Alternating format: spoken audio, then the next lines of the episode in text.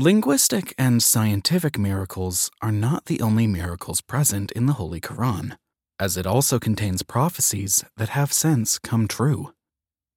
The Holy Quran provides many predictions related to future events. All these Quranic predictions manifested as predicated.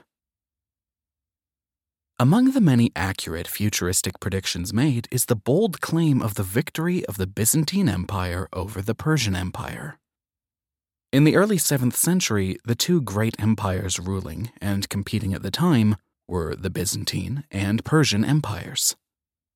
The Byzantines suffered a severe defeat in their fight against the Persians during the wars at the time, which seemed to doom the empire.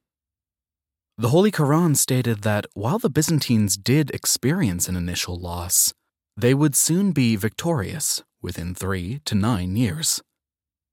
And they were indeed victorious, something which no one could have anticipated. God the Almighty states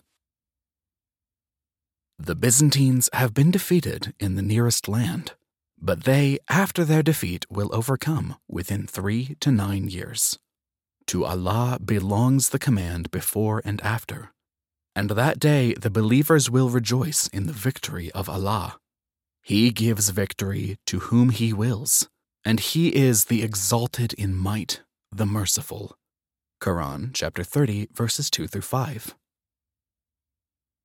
Not only did this prediction come to fruition, but the verse referenced that in geographic terms, the Romans were defeated in the lowest land in the Arabic language. We later came to find via satellite images that the location of their defeat is the lowest point on the face of the Earth. This vicinity boasted the lowest altitude on Earth, or 400 meters below sea level.